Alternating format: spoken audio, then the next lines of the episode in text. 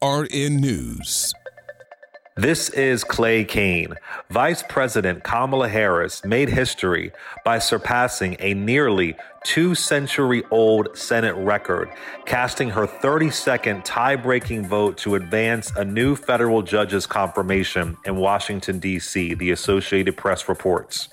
This milestone eclipsed the previous record held by John C. Calhoun, spanning from 1825 to 1832, with 31 tie breaking votes during his vice presidency.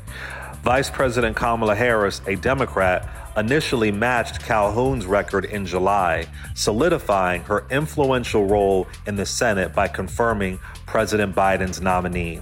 Follow me on social media at Clay Kane. This is Clay Kane for AURN News.